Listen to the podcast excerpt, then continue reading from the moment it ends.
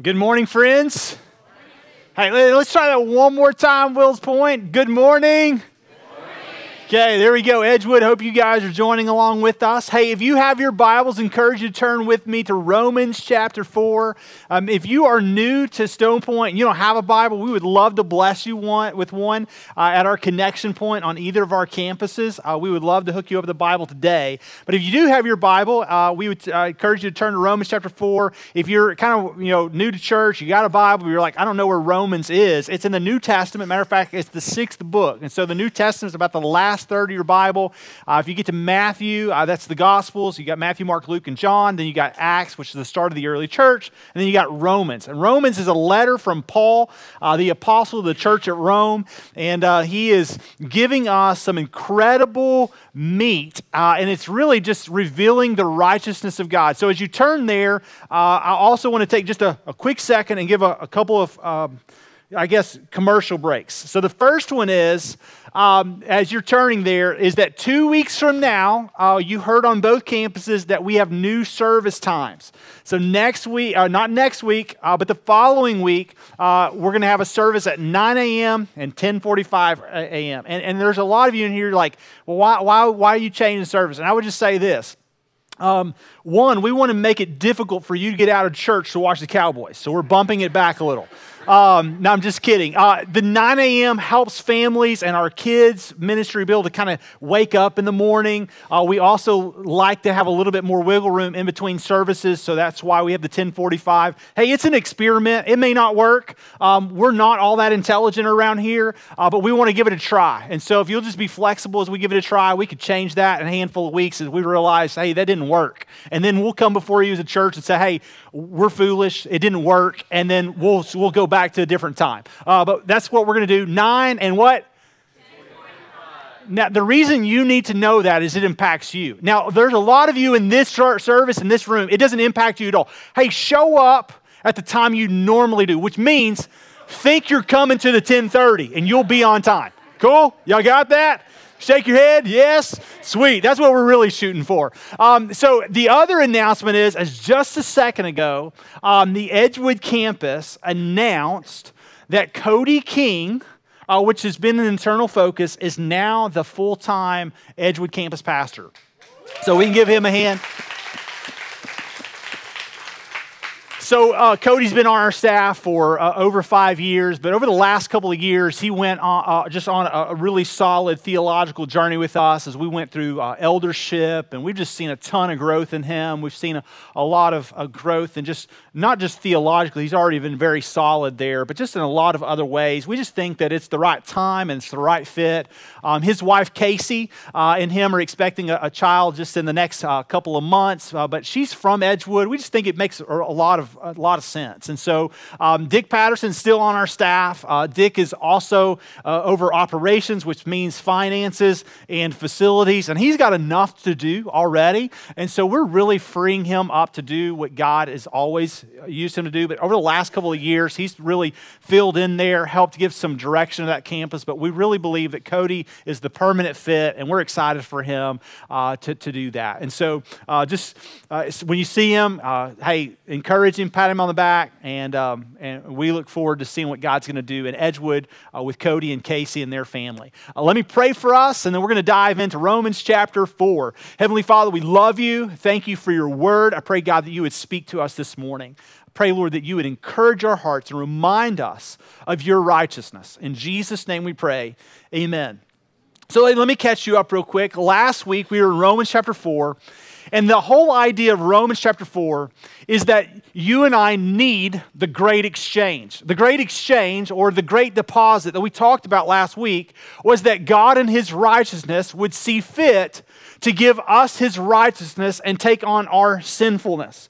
The idea is that we in our sinfulness are bankrupt, and we need a deposit of something with some value. And his value is that he's perfect in every way, that he's never sinned, and that he sent his son Jesus to uh, to justify us before God and to meet, as Colossians two would say, the legal demands of God. And so God sent his son for us so that we, by faith, could have the great deposit of righteousness in our place. And that is the incredible idea that God would give us mercy instead of punishment. And we get that by faith. Now, Paul is writing to the church of Rome, and he goes, listen, it's by faith. And then he makes it very clear in Romans four that it's not by our works. It's not about what we do. It's not about good things. It's not, it's not about um, us you know, having penance. It's not about us taking communion. It's not about us being a member of the church. It's not about our grandfather being a pastor or our dad being a deacon. It's not about any of those things. It's about faith. That's how you get the great exchange or the deposit in your life. But he goes, it's not also just by, it's it's not that it's not by uh, works. He goes, it's also not by circumcision. It's not by external measures. It's not about any of those things. And here in a few moments, he's going to say, it's also not by the law. It's not by the Ten Commandments, not by the moral or the written code. So he's saying it is by faith that you and I get the great deposit. Now, real quickly, just to clear up something last week, if you weren't here, I shared with you what mercy looks like, what it looks like to be in front of a judge and to be condemned, to know that you're caught, um, that there is nothing you can do about it, that, you, that they could lock you up and throw away the keys. And when I was fourteen, I had that experience. Now, if you weren't with us last week, I encourage you to go watch it online for the whole idea. But here's what I did want to just make real clear. Um, for those of you that are curious, Um, you can go check it out. I'll give you just a glimpse of it. When I was fourteen, I was caught by the law. And um, I, I was not only caught, but I was in serious trouble. And uh, the reason why is because I was I was hunting a back road. And you don't do that, right? But I did want to make this real clear because I'm in East Texas. There's a lot of you that you understand what I did, and you just weren't caught. Okay? And so I just want to make clear to you that you need to understand that even though you weren't caught yet, okay, that it doesn't excuse you, um, that all of us will one day be found out. And so I just wanted to make that clear. I was having a couple uh, conversations. Some of you rednecks were giving me a hard time last week, and I'm like, wait a second, I know you've done it too. You just didn't get caught. And so just, just make that really clear, cool? If you're lost, go back and check it out. I think it'll be worth your time. If nothing else, you'll have a story on me that you can use for years to come. Romans four, diving in in verse thirteen, up to this point, the first twelve verses, Paul has said, you don't have, you don't have a relationship with God because of good works. You don't have a relationship because of circumcision. And then today, starting in verse thirteen, he says, you're not going to have a relationship with God because you keep the law. So here he says this, verse thirteen, for the promise to Abraham, um, are the The forefather of Israel, he says, and his offspring, that he would be the heir of the world, did not come through the law. You can underline that. Um, you can circle it. Um, it did not come through the law, but it came through the righteousness of faith. What he's saying is, is he says, look, the relationship that Abraham had to God, it didn't come through the law. It didn't come through the Ten Commandments. It didn't come through the civil, ceremonial, um, or the religious law that that Israel took part in. It didn't come because they kept six hundred thirteen commands. And then he goes on and he makes it just very clear why. And he says, verse fourteen, for of the adherents of the law who are to be the heirs, he says, it is faith that is null and the promise is void. So he goes, there are people, adherents, that would say, well, no, it is the law. It's keeping the law. It's about keeping the Ten Commandments. It's about honoring your father and mother. It's about uh, having no idols before God. It's about uh, not, you know, um, God forbid that you would use His name in vain. It's about not murdering. It's not about ste- It's about not stealing. It's about all these things. And what what Paul is saying, he goes, yeah, there are people that would say that, but he goes, if if that is the case, then he says faith is null and void. So what he's saying is, he goes, listen, you can't have both. You cannot say, well, I believe that God loves me and He sent His Son Jesus for me, and by faith I look to Jesus, but I really think I ought to do good works because good works really make me in right standing with God. He goes, you can't say, well, but I really should be circumcised and my kids should be circumcised. Or you can't say, well, but it really is about me keeping the Ten Commandments. In essence, what would be foolish of us to do is put the Ten Commandments up in our living room and then tell our kids to live by them. He goes, because you can't do both. You can't say, hey, Jesus is all that you need, but you really should do all these rules. And I don't know about you, but that's the kind of church I grew up in. I grew up in the church, and, and Jesus obviously is the Son of God, and we were supposed to admit that we were sinners and believe in Christ Jesus. But for some reason, we were we spent very little time talking about the grace that's offered through Jesus Christ and his righteousness on our life, and we spent a whole lot more time about why you shouldn't cuss, and why you, about you shouldn't drink, and about why you shouldn't do uh, things like fornication, and why you shouldn't run in the church, and all these external measures. The focus in a lot of ways became on moral conformity. And I think that's where the church in some ways can camp. We can live. We can say, you know what, I want to make sure that you have a faith and a relationship with Jesus. And when you do that, I also want to make sure that you don't do all these other things, because these things would what? Make our family look bad. And the motivation oftentimes is not centered in Christ and his righteousness. It is centered on moral conformity, good works, the law, all these different things. And what he is saying is, he goes, you can't have both. If you, if you want to keep the law, okay, great. If you want to do good works and circumcision, great. But you need to throw out the idea of faith. Because if you keep the law, faith is, is void. If you do circumcision, faith is void. It's all null. So he goes, you got to decide. See, that's the challenge that Paul was writing to the church in Galatia. Galatia had this challenge. Galatia would say, okay, I believe that Jesus died on the cross. I believe that Jesus is perfect in every way, but I also believe that I should keep the law. And Paul is saying, no, no, no. And the reason why is because you can't have both. You got to choose which one you're going to have. Are you going to have a life centered on grace through the righteousness of Jesus Christ, or are you going to have a, a life centered on you, your good works, on the law, and external measures? Which one is it? And that's what he's addressing here to the church of Rome.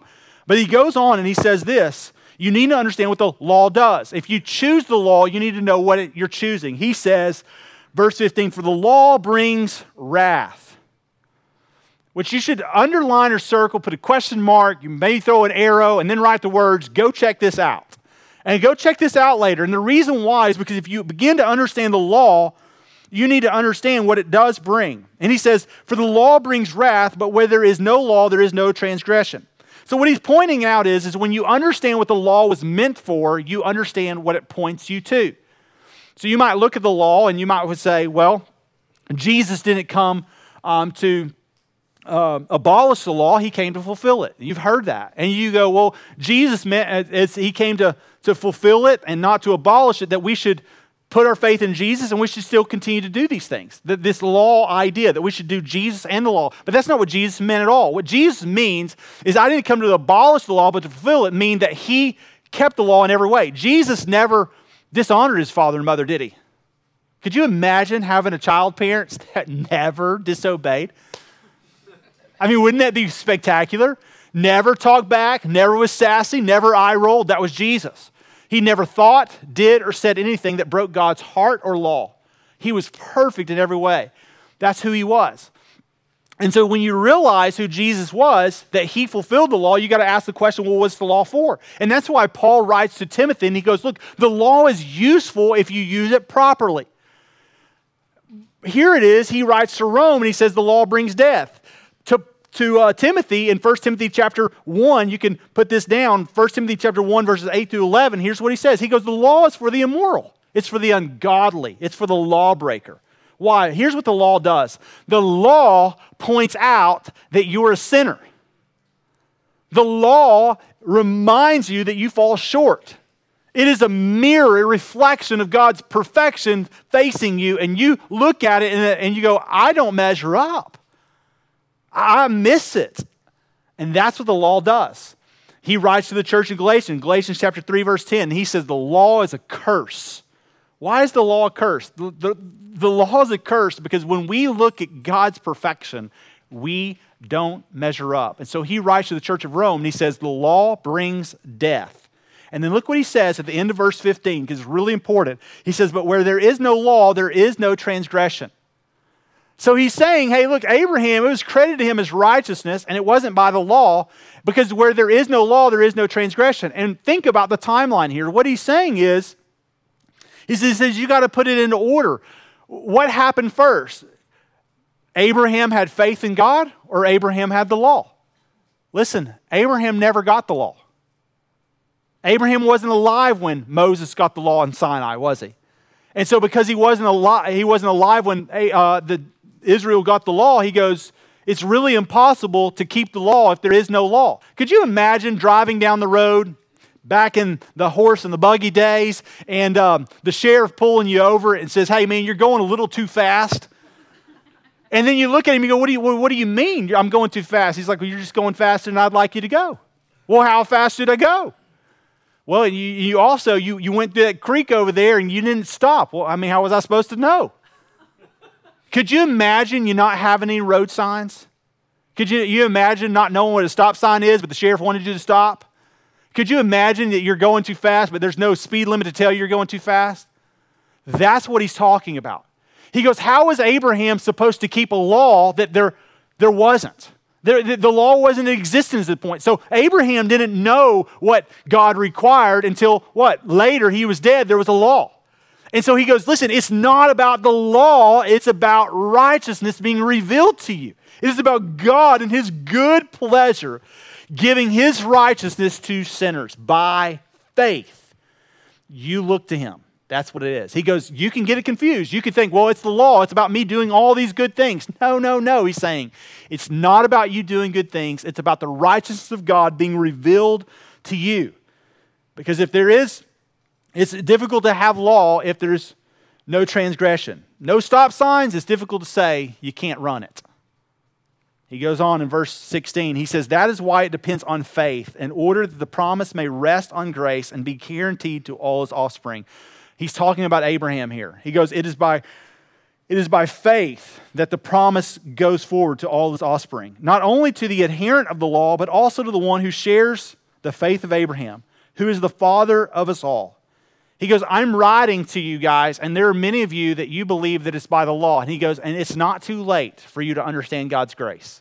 He goes, you can be an adherent of the law, that's fine. He goes, but if you want to share in the faith of Abraham, the father of all of us, slaves, free, um, Jews, Gentiles alike, barbaric, male, female. He goes, if you want to share in the gospel, the good news, he goes, it's not too late.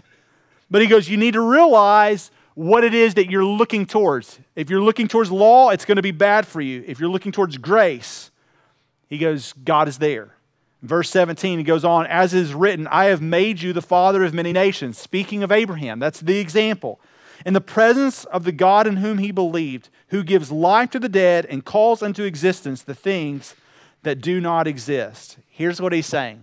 Lean in with me because it can be a little confusing. He's writing to Abraham. And if you know a little bit about the the, the Gentile, I mean the, the Jewish people, you know that Abraham was their father. He was the one who the nation was conceived through. But if you also know a little bit about him, you realize that Abraham didn't have the son of the promise. They had no children. And so here it is, they have no children, and, and God is saying in Genesis chapter fifteen, hey, you're going to be the you're going to be the father of the promise. And if you can imagine Abraham going, okay, but I'm almost one hundred years old, and my wife is ninety, and she's never conceived, and we've tried. How in the world is this going to happen? And that's the idea here. That's why he's throwing back to Abraham. He's going, look, you need to know that it was when he believed in Genesis chapter fifteen that all of this comes to existence. And he who gives life to the dead is the one who did this. He goes on in this, in verse eighteen, and in hope, he believed against hope. And he's talking about Abraham. In hope, he believed against hope, that he should become the father of many nations, as he has been told, so shall your offspring be. Now, what does that even mean? I don't know about you, but I, as I read my Bible, often I'm like, man, I don't know what that even means. Anybody, that ever happened to y'all? Yeah, go ahead. Yeah, that happens to me every day, just so you know that. And so I'm like, okay, I got to go look this up, and I got to go kind of check this out a little bit more. But let me give it to you in the N I V so you can see it a little bit more. He just says it this way. Against all hope, Abraham in hope believed, and so became the father of many nations, just as been said to him, so shall your offspring be. Let me, let me put it in a way that you can understand. God is saying, all the nations of the earth are going to be blessed through Abraham, who brings life to the dead by faith. And he says, Abraham believed God when it was hopeless. That's what he means. So Abraham He looks at his wife and she's ninety. He looks at himself in the mirror and he's one hundred. And they, they don't have a child. And he goes, this is hopeless, right? No, that wasn't his response. He goes, while it looks like it's hopeless, God, I believe you. I believe that you're going to do what you can do. So in essence, what he's saying is, God, when there is no way, I believe you'll make a way. I believe somehow when there's no way, you're going to do something. Isn't that true of Israel later on? They're in captivity for four hundred years to, to the Egyptians. The, the, the uh, Israelites go free uh, on this incredible miracle as God prepares them uh, for the Passover. They get to the Red Sea. It seems that if there is no way, God then makes a way. Moses, put your staff into the water and God parts it. When there is no way, God makes a way. Here's the idea here. He goes, Abraham, by faith, when there was no way, God made a way. He looks at his wife Sarah and he goes, this isn't going to happen. Like, how is this going to happen? We've been trying for years to have a child. We have no child. God says, I'm going to make you the father of all nations. You're going to bless many peoples. Your offspring is going to be as numerous as the stars of the sky and the sand on the seashore. And Abraham says, I believe. Now listen, that was not his wife's response. His wife, when told you're going to bear a child, laughed at the face of God. Hence the name Isaac, laughter, the son of laughter. Why? Abraham believed and it was credited him as righteousness. Sarah doubted, laughed at the face of God.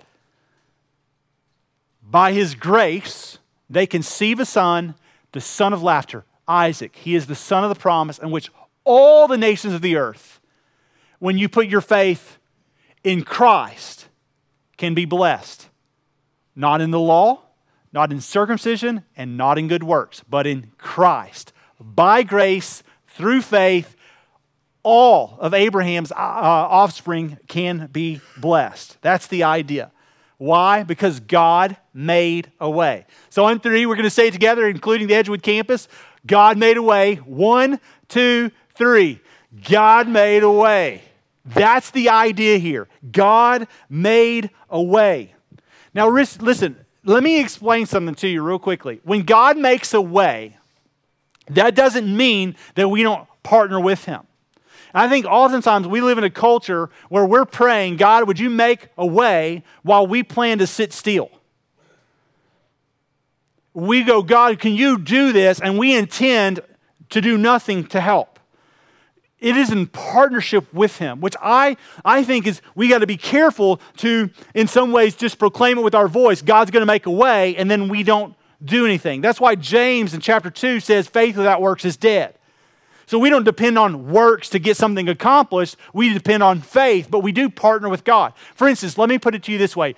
Would we ever have received the promise of God If if Abraham and Sarah wouldn't have decided to, to lay together and conceive? No. See, what you need to realize is Sarah and Abraham did not have an immaculate conception. It wasn't the birth of Jesus where God put the spirit into a, a young woman. That's not what we have here. What we have is God saying, I'm going to do an incredible thing. Abraham says, by faith, I'm going to work towards that end. I'm going to go lay with my wife, and behold, God's word comes to fruition. They have a child and all the nations are blessed. See the partnership? Faith with works. So faith without works is dead. So for you to say, hey, God's going to make a way and you don't partner with him in anything, is crazy. So for us to say, oh, God's going to save the nations and we don't partner with him in sharing with the nations, then we're foolish.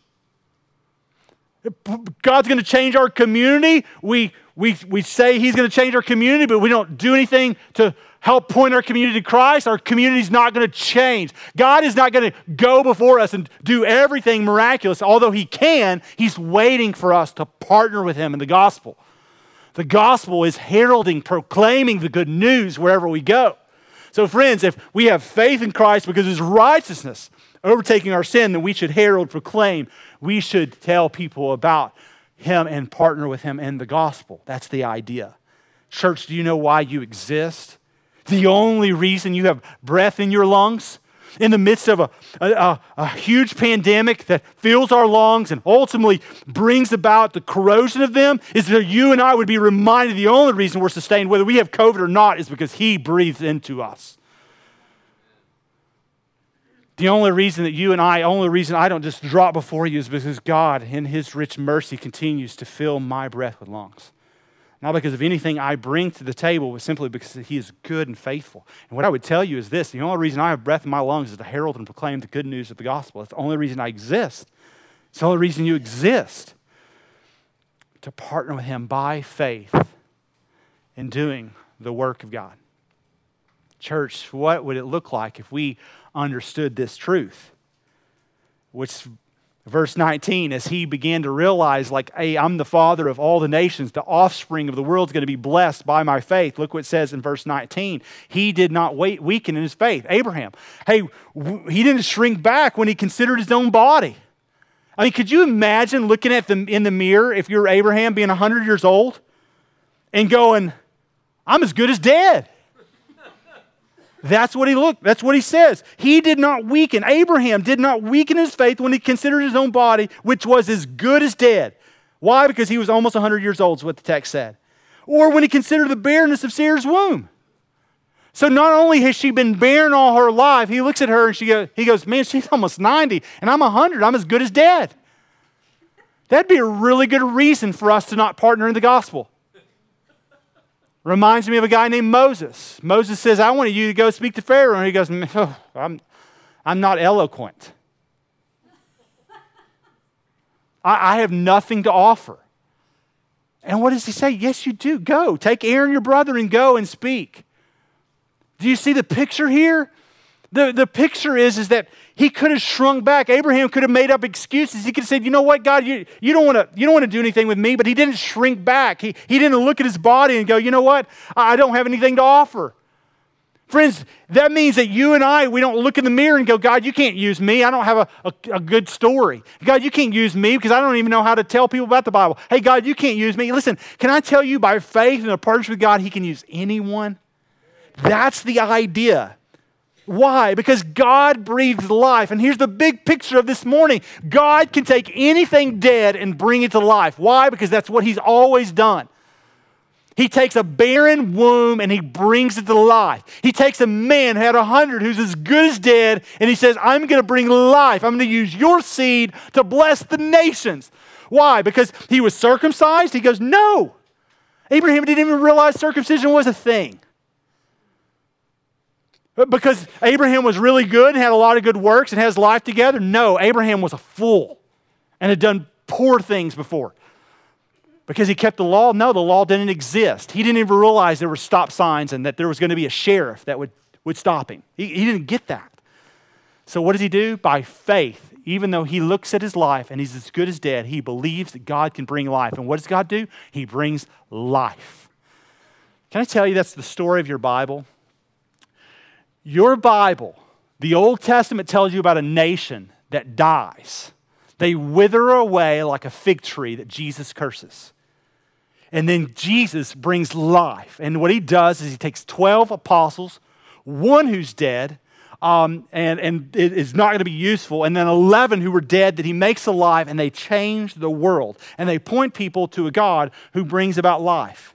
And they witnessed the miracles of Jesus, all about bringing life. You know, the first miracle they witnessed Jesus bringing life to uh, was, was not a miraculous healing. It was at Cana, Cana and Galloway in uh, John chapter two. They're in Cana. Jesus takes some water because the wedding banquet runs out of wine. And he takes something and miraculously he recreates it. He doesn't take water and mix it with some Kool-Aid and go, hey, here's some wine. He takes water. He recreates it, gives an entire new paradigm of life, and they have the best wine they've ever had.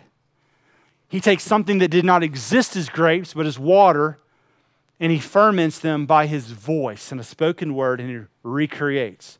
He takes Abraham's barren wife and gives her life. He takes water and turns it into wine.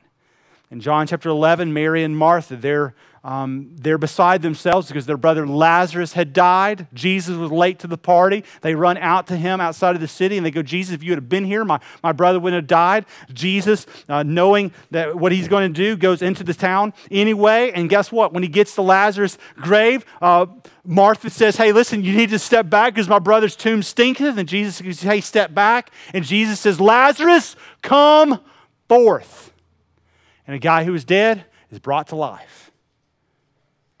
In Ephesians chapter two, we see the picture that God takes dead men, sinful, wretched, darkened hearts, and every day he brings them back to life. He is still doing it today as he did then. He has taken broken, beaten down wineskins, and he's recreating them, restoring them, and he's pouring his goodness into them. He has taken a temple that was shattered and broken. He's restoring it and he's filling them with his presence. That would be you and me. He has taken darkened hearts and he's restoring them to life. He's taking blind men that can't see the depravity of their ways and he is giving them new life, restoring them. Friends, that is the church, the ecclesia. That is the goodness of God. It is his righteousness for sinners. Amen and amen, amen. Hey, that's, I think, maybe a time like the church would clap right there. I think. I think. That's right.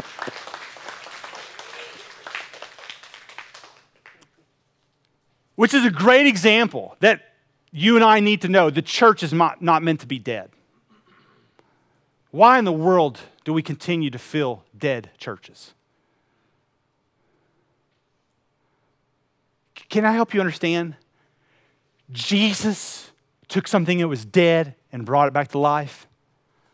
That's what he did with Abraham. That's what he's doing now. And get this, verse twenty, no unbelief made him waver concerning the promise of God, but he grew strong in his faith and he gave glory to God.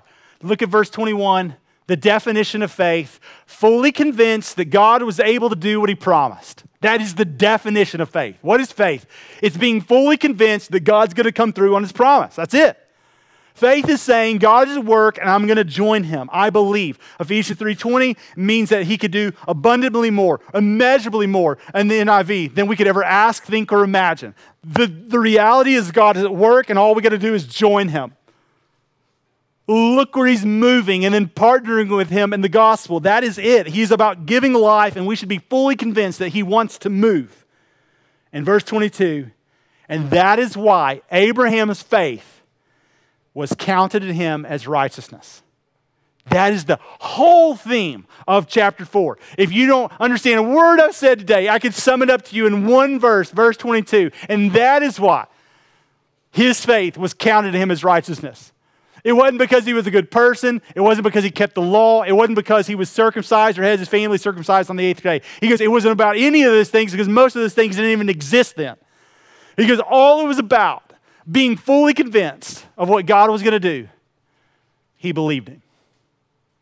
Do you believe God can forgive you? That no matter what you've done, no matter where you've been or what's been done to you, that God could forgive you? You know how many men over the years have told me, Pastor, you just don't understand what I've done. I'm like, hey, dude, you don't understand what I've done. Only difference between me and you is I never got caught. Oh, I did, didn't I? I did get caught.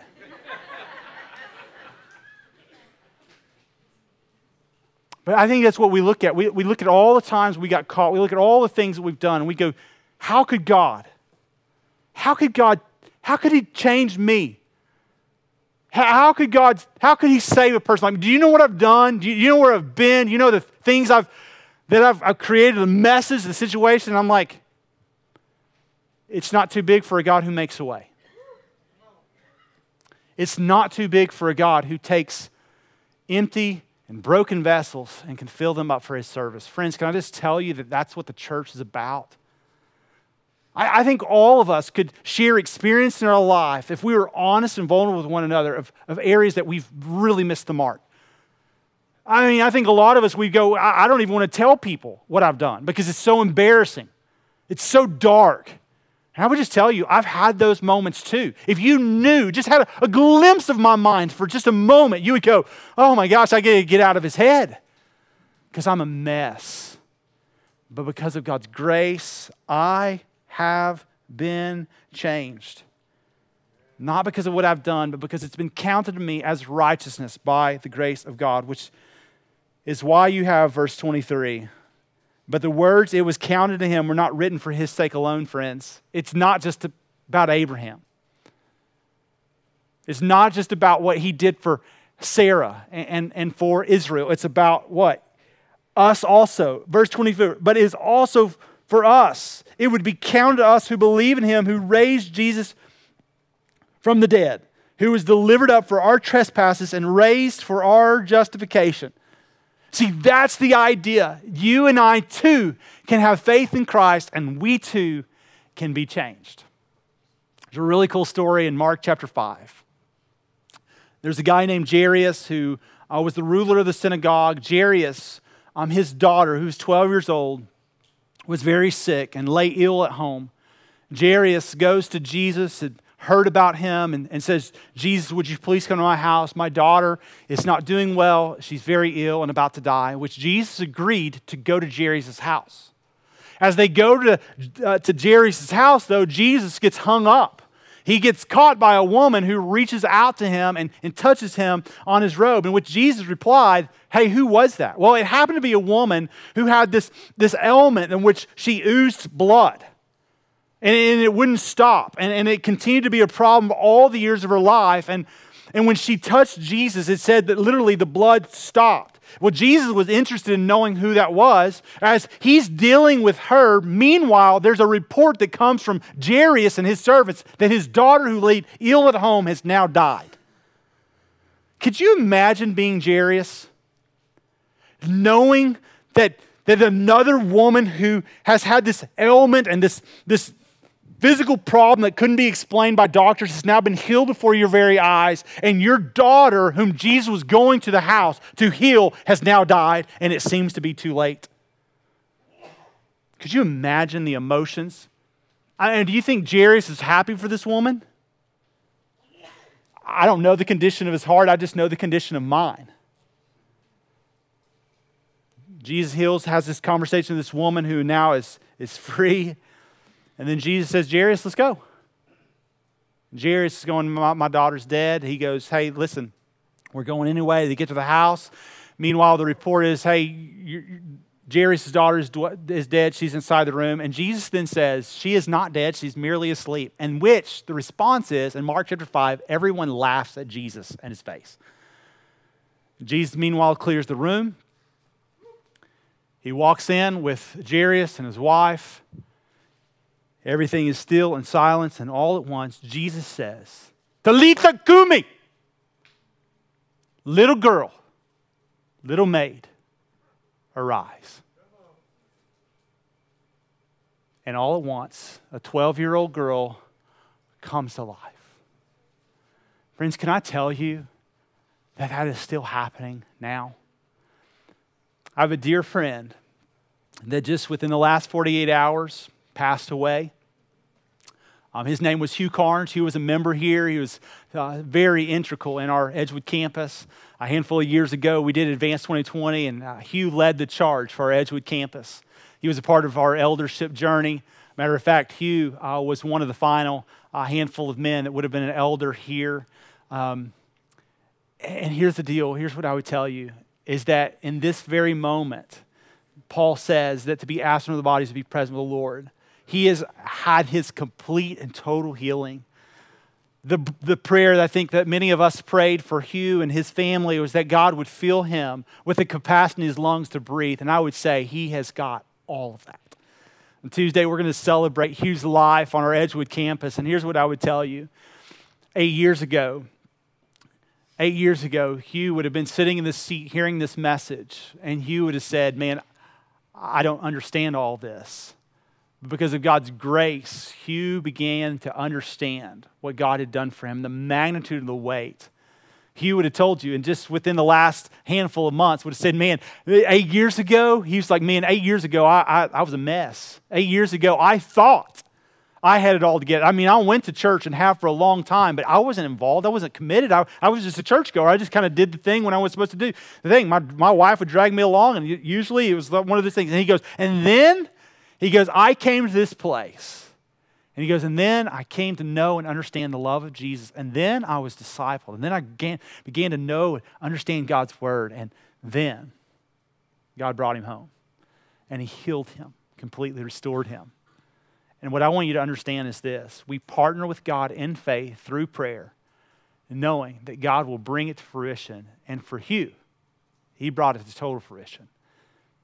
And I can't think, um, but I can't help but think about what it looks like for Hugh to no longer have to worry about Republican or Democrat or vaccine or no vaccine. Or I, like he's just free of all the worries and the fretting of this world.